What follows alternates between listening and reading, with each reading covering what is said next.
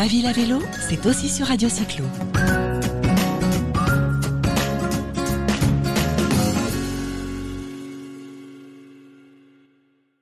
Bonjour à tous les auditeurs de Radio Cyclo. J'ai le plaisir aujourd'hui d'accueillir Christophe Ramon. Bonjour Christophe.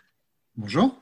Vous êtes directeur des études et recherches de l'association Prévention routière et vous allez aujourd'hui nous parler de l'action de l'association euh, vis-à-vis du vélo, mais aussi des nouvelles mobilités. Euh, votre association a fêté, je crois, ses 70 ans cette année et dissémine donc les bonnes pratiques routières, pas seulement de la voiture, je crois. Vous pouvez nous en dire un petit mot? Oui, tout à fait. C'est une association qui date de 1949, donc on a 71 ans plus précisément. Euh, et euh, sa grande mission, c'est de mettre en place, d'étudier, de mettre en place toutes les mesures qui permettent de, réduire le nombre et les conséquences des, accidents de la route. Euh, donc, ça peut être des actions auprès des, enfants, par exemple, pour apprendre les règles du code de la route quand on, quand on se déplace à pied ou à vélo. Ça peut être des actions également dans les collèges, Hein, euh, où on commence à s'intéresser à la conduite euh, des véhicules, notamment le scooter, hein, dès l'âge de 14 ans, puis après euh, l'entrée dans l'apprentissage à la conduite hein, dès 15 ans. ça peut être également des, des jeunes étudiants, des jeunes de manière générale, sur la prévention du, risque routier lié à la consommation d'alcool ou de drogue, et notamment l'organisation des, soirées festives.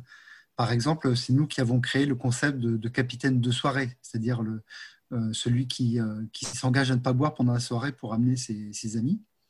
Euh, également, on fait des actions auprès des salariés, auprès des seniors qu'ils se déplacent en voiture ou à pied, ou à vélo d'ailleurs. voilà, donc on fait beaucoup de sensibilisation, on fait quelques campagnes nationales également, avec des, en partenariat en général, et puis également on est force de proposition euh, auprès des pouvoirs publics. Euh, on, mène le débat sur certains sujets pour euh, que notre cause, hein, la lutte contre les accidents de la route, avance dans le bon sens. Alors, je commencerai par le, vélo, puisque nous sommes sur euh, Radio Cyclo. Donc, euh, vous avez parlé donc de, cette sensibilisation auprès des enfants en milieu scolaire, euh, donc de cette mise en selle. On, se souvient un petit peu, on est tous passés par là, je pense, justement, cette mise en selle à l'école, à, essayer de, suivre des parcours. Donc, c'est bien vous qui mettez ça en place. Oui, tout à fait. On propose des pistes de d'initiation et euh, de validation des, acquis euh, dans les, cours des écoles. on le fait soit avec des bénévoles, des volontaires en service civique ou des partenariats avec des forces de l'ordre, de plus en plus avec des polices municipales qu'on forme et qu'on équipe pour réaliser ces, actions. Ce qui est important pour les enfants, c'est vraiment l'acquisition de l'autonomie.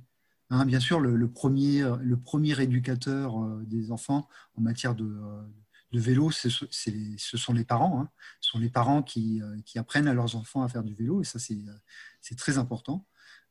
L'école vient en complément, c'est-à-dire elle va donner un cadre un peu plus officiel, un peu plus réglementaire à la circulation routière. Le fait que les forces de l'ordre se déplacent dans les écoles, c'est aussi la création d'un climat de confiance euh, entre euh, les, enfants et les forces de l'ordre. C'est aussi euh, un bon moyen de, valider en fait ses acquis et lorsque l'enfant va, prendre plus d'autonomie, notamment à l'entrée au collège, il aura tous les rudiments, toutes les règles qui, lui permettent de se déplacer en meilleure sécurité. Alors on dit aussi souvent que ce sont les enfants qui invitent ensuite les parents à accepter les, bonnes pratiques. Donc finalement, est-ce que pour le vélo, alors certes, d'une part, bien sûr, c'est plutôt les parents qui incitent les enfants à, faire du vélo, mais dans ce cas-là aussi, on, peut inverser les, choses en espérant finalement que vos actions auprès des, écoles euh, favorisent ensuite euh, euh, un échange plus étroit avec les parents et donc finalement des balades avec les parents et, les inciter davantage au vélo. Bah, de, manière empirique, ce, ce qu'on constate, c'est qu'on a de plus en plus d'enfants qui ne sont pas initiés au vélo. Euh, par les parents qui, euh, dans ces actions qu'on mène euh, dans les cours d'école, ben, ne savent pas du tout faire du vélo. donc, de plus en plus, on, aménage nos actions pour, pour apprendre l'équilibre, pour apprendre les rudiments de, du vélo. on peut s'équiper par exemple de draisienne. Enfin, on, mène des actions pour ne pas laisser sur le, côté ces enfants qui n'ont pas eu cette éducation parentale. Mmh. donc ça, ça peut être une inquiétude au final parce qu'il y a beaucoup de politiques qui sont très favorables à la pratique du vélo. Mais nous, ce qu'on constate sur le terrain, c'est que voilà, on voit de plus en plus d'enfants qui ne sont pas initiés au vélo. Peut-être parce que les parents ont peur ou en tout cas, c'est un constat. Alors ça rejoint, euh, oui, effectivement, ce que, vous dites. Il y a plusieurs, euh, causes. Euh, manque d'aménagement, conduite un peu irresponsable aussi des automobilistes, et puis finalement aussi le non-respect des règles qui fait qu'il y a enfin, le, vélo paraît dangereux en tout cas aux parents. Vous, vous identifiez également euh, le, danger principal euh, euh, et puis finalement cette réticence des parents à laisser partir les enfants sur le chemin de l'école? Alors ça, il y a une tendance qui est historique. Hein. autant dans les années 60, 70, on laissait les enfants dans la rue mm. sans surveillance, voilà, et très tôt. autant aujourd'hui, on a une aversion au risque. Alors c'est pas que le risque routier, hein, c'est le risque, tous les risques possibles et inimaginables qu'on imaginables qu'on peut, qui peuvent euh, survenir aux enfants dans la rue. Euh, donc on a beaucoup de mal aujourd'hui à laisser les enfants seuls euh, dans la rue, ce qui fait que cette autonomie, elle va, s'acquérir au moment de l'entrée au collège. Donc là, c'est vraiment 11 ans, c'est vraiment l'âge à partir duquel l'enfant va être seul sur la route. Donc il faut le préparer tout au long de, de l'école primaire. Euh, voilà. En fait, c'est surtout le rapport au risque des parents qui a évolué avec le temps. Hein, on est beaucoup moins euh, tolérant euh, vis-à-vis des dangers de la vie et de la route. Euh, sur votre site, euh, vous indiquez également les éléments euh, indispensables et de, sécurité du vélo assistance électrique. on connaît aujourd'hui, bah, bien sûr, la, croissance des ventes de VAE, de l'usage aussi dans le cadre de services vélo, soit en libre service, soit en location longue durée. vous, le, le, VAE, pour vous, ça représente quoi? Est-ce que finalement c'est un formidable outil pour, pour développer la pratique ah, on, le voit euh, déjà de, euh, on le voit de plusieurs façons. Euh, on pense que c'est une opportunité parce que ça offre à certaines personnes qui ont des difficultés, qui ont une topographie locale qui est plutôt défavorable, ça, leur permet de, faire du vélo. Ça permet à des personnes un peu plus âgées de, conserver la, pratique du vélo également. Donc il y a une vraie opportunité de ce côté-là. Et puis il y a beaucoup d'usages utilitaires du vélo, c'est-à-dire euh, pour aller au travail ou à la faculté, y compris sur des distances assez grandes. Donc euh, oui, oui, il y a une vraie opportunité euh, liée au, vélo à assistance électrique. En termes de dangerosité, bah, ce sont des vélos qui vont un peu plus vite. Donc là, il est nécessaire de bien s'équiper en matière de, protection, notamment le casque, des, vêtements aussi bien couvrants et qui résistent en, cas de chute. Ça, c'est très important. C'est aussi un entretien plus régulier à effectuer puisque euh, ces vélos sont souvent euh, parcours des kilomètres euh, plus importants. Donc, il faut le, vérifier les freins, il faut vérifier aussi l'éclairage très régulièrement. C'est une pratique qui est vraiment intéressante, opportunité, mais aussi c'est de la prévention à faire. Et alors justement, vous avez parlé euh, de, l'équipement euh, en cas de chute, l'importance de l'équipement. Euh, aujourd'hui, le casque est obligatoire jusqu'à pour les enfants qui ont moins de 12 ans. vous auriez été favorable à, l'obligation du port du, casque également chez les adultes?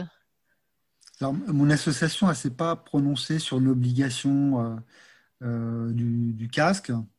ce qu'il faut dire, c'est que le casque protège en cas de chute, en cas de choc. Là, vraiment, euh, toute l'expertise scientifique qu'on a sur le sujet est vraiment euh, est très concrète, quels que soient les pays.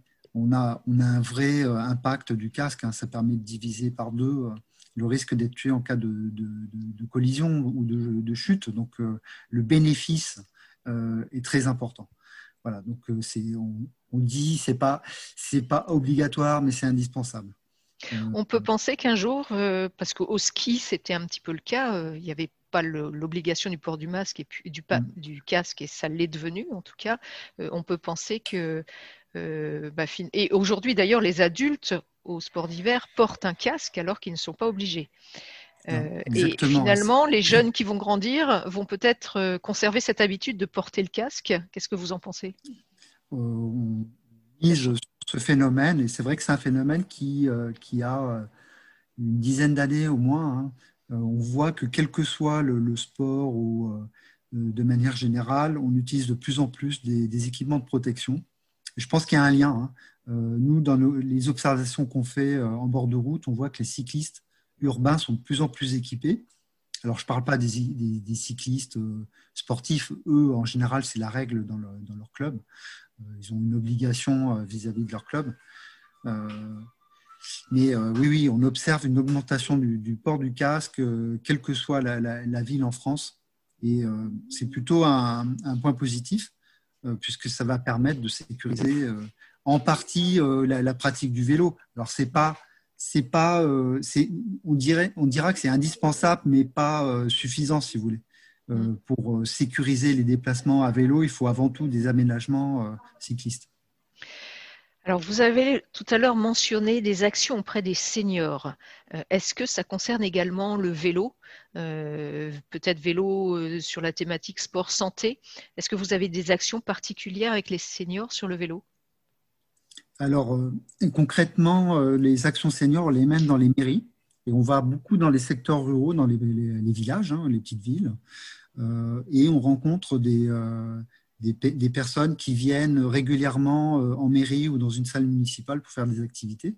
Et donc, typiquement, on a des conducteurs, hein, la, plupart des Français sont des conducteurs, mais certains d'entre eux sont aussi des cyclistes. Donc, on les sensibilise de manière théorique à ce moment-là. C'est-à-dire qu'on révise les règles du code de la route, on, regarde les règles aussi de bon comportement euh, entre les différents usagers. Donc euh, moi, en tant qu'automobiliste vis-à-vis des cyclistes et vice-versa. Euh, voilà. Mais on a recensé un besoin hein, en matière de, remise en selle de, certaines personnes qui voudraient refaire du vélo. pour l'instant, on n'a pas ce type d'action, mais je pense qu'elle serait vraiment utile. Très bien. Écoutez, merci beaucoup pour ces informations sur, euh, sur le vélo. Et alors, je voudrais maintenant qu'on aborde un, autre sujet de la mobilité. Euh, les pistes cyclables, en fait, aujourd'hui, sont utilisées certes par le vélo, mais aussi par les trottinettes électriques qui finalement euh, rentabilisent aussi les, les aménagements cyclables. Alors, certains opposent trottinette au vélo. vous, quelle est votre position? Alors, si on s'intéresse aux utilisateurs, c'est toujours, important on voit qu'il n'y a pas de, de euh, pas forcément le même public. Hein. Les utilisateurs de, de micromobilité sont des gens qui sont en moyenne beaucoup plus jeunes que les, euh, cyclistes. Euh, on, le voit plus comme un, outil complémentaire et en plus la micromobilité, alors que ce soit une trottinette ou une, monoroue, ont des particularités qui, font qu'elles sont complémentaires vraiment du, vélo. Par exemple, on peut les plier, on peut les prendre à la main, pour emprunter un escalier, pour euh, prendre un ascenseur, pour le garer chez soi. Hein, euh, on n'a pas toujours la place de, garer un vélo. Euh, dans son domicile. il y a des, vélos pliants maintenant. Bon, ils coûtent un peu plus cher. Hein. bien sûr, il y a des vélos pliants. Mm.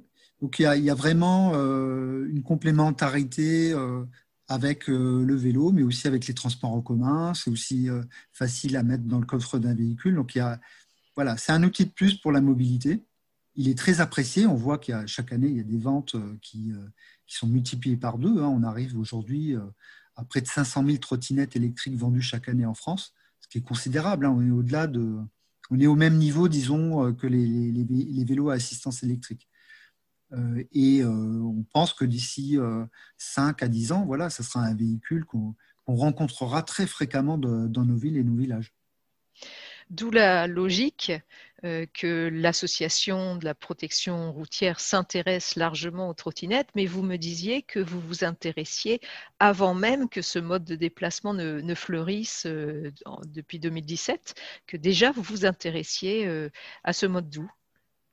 Bien sûr, parce que il y a Il y a beaucoup de sollicitations, notamment lorsqu'arrivent de nouveaux types de véhicules. Bien sûr, il n'y a pas de cadre réglementaire.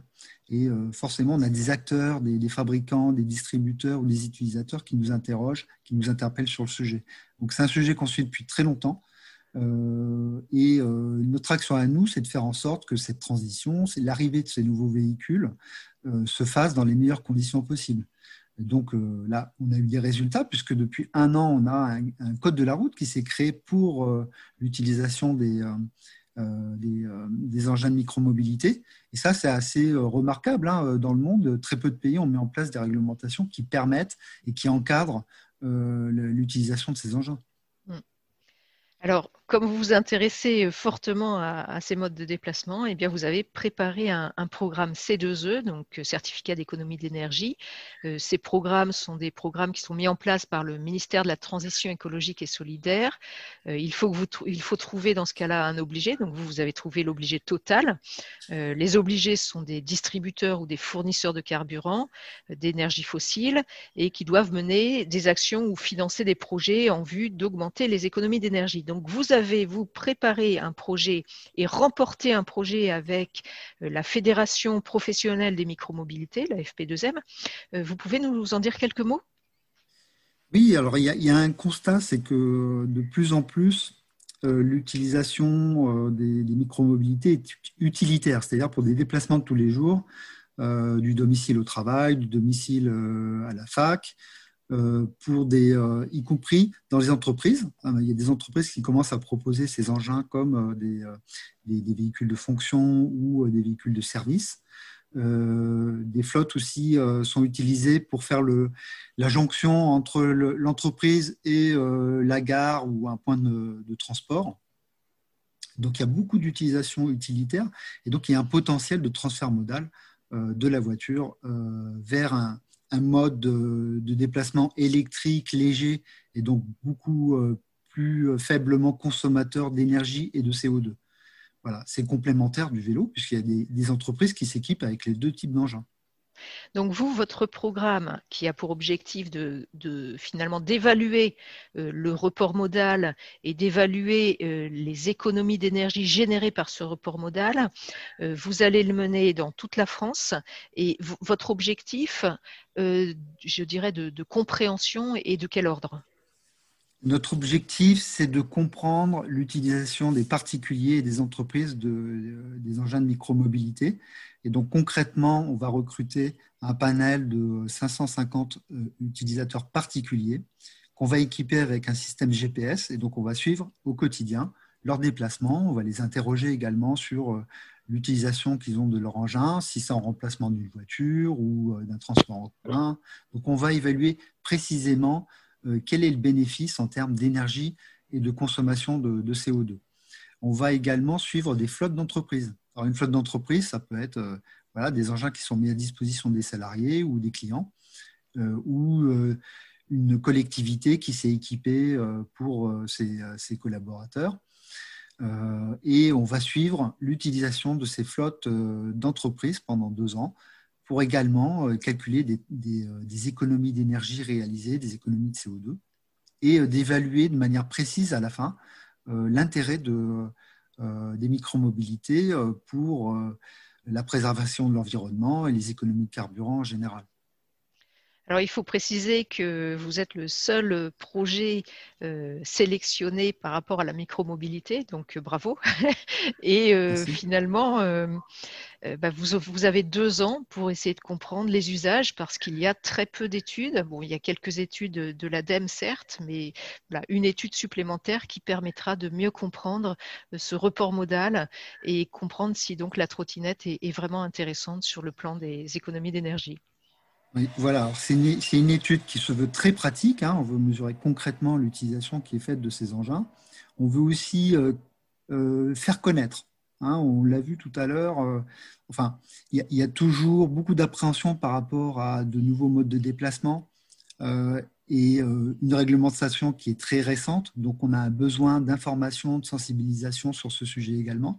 Donc, on va se déplacer dans les entreprises, dans les collectivités, auprès du grand public, sur les facultés, pour expliquer les règles du code de la route et les conseils de prévention de la même façon qu'on sensibilisera aux économies d'énergie, aux économies de CO2 liées au transport. Alors, vous m'aviez dit que vous aviez un réseau euh, que vous labellisiez euh, ville prudente. Du coup, est-ce que la notion de l'usage de la trottinette va maintenant intégrer les critères pour ce label de ville prudente?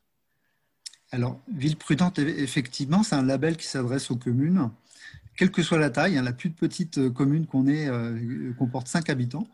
Euh, et euh, on, les, euh, on les note en fonction de leur investissement en matière de, prévention des, accidents de la route, que ce soit sur l'identification des risques, les aménagements, la sensibilisation, la formation ou l'équipement des véhicules de, la commune.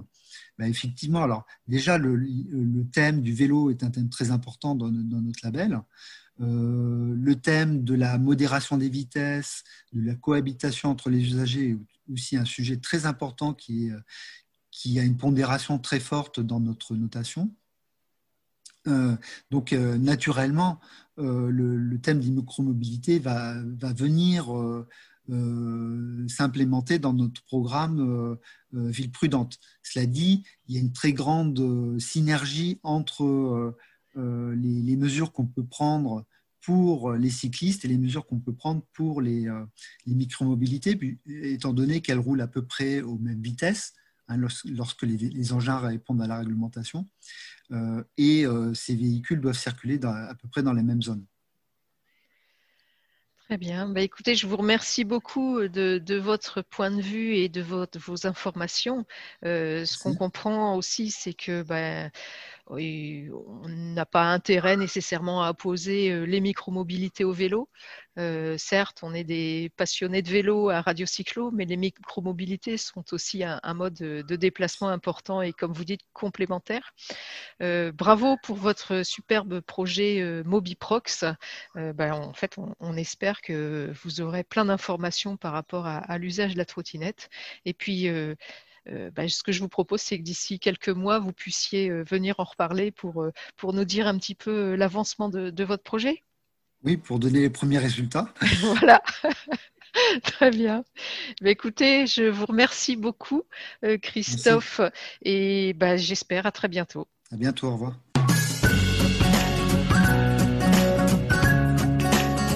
Ma ville à vélo, c'est aussi sur Radio Cyclo.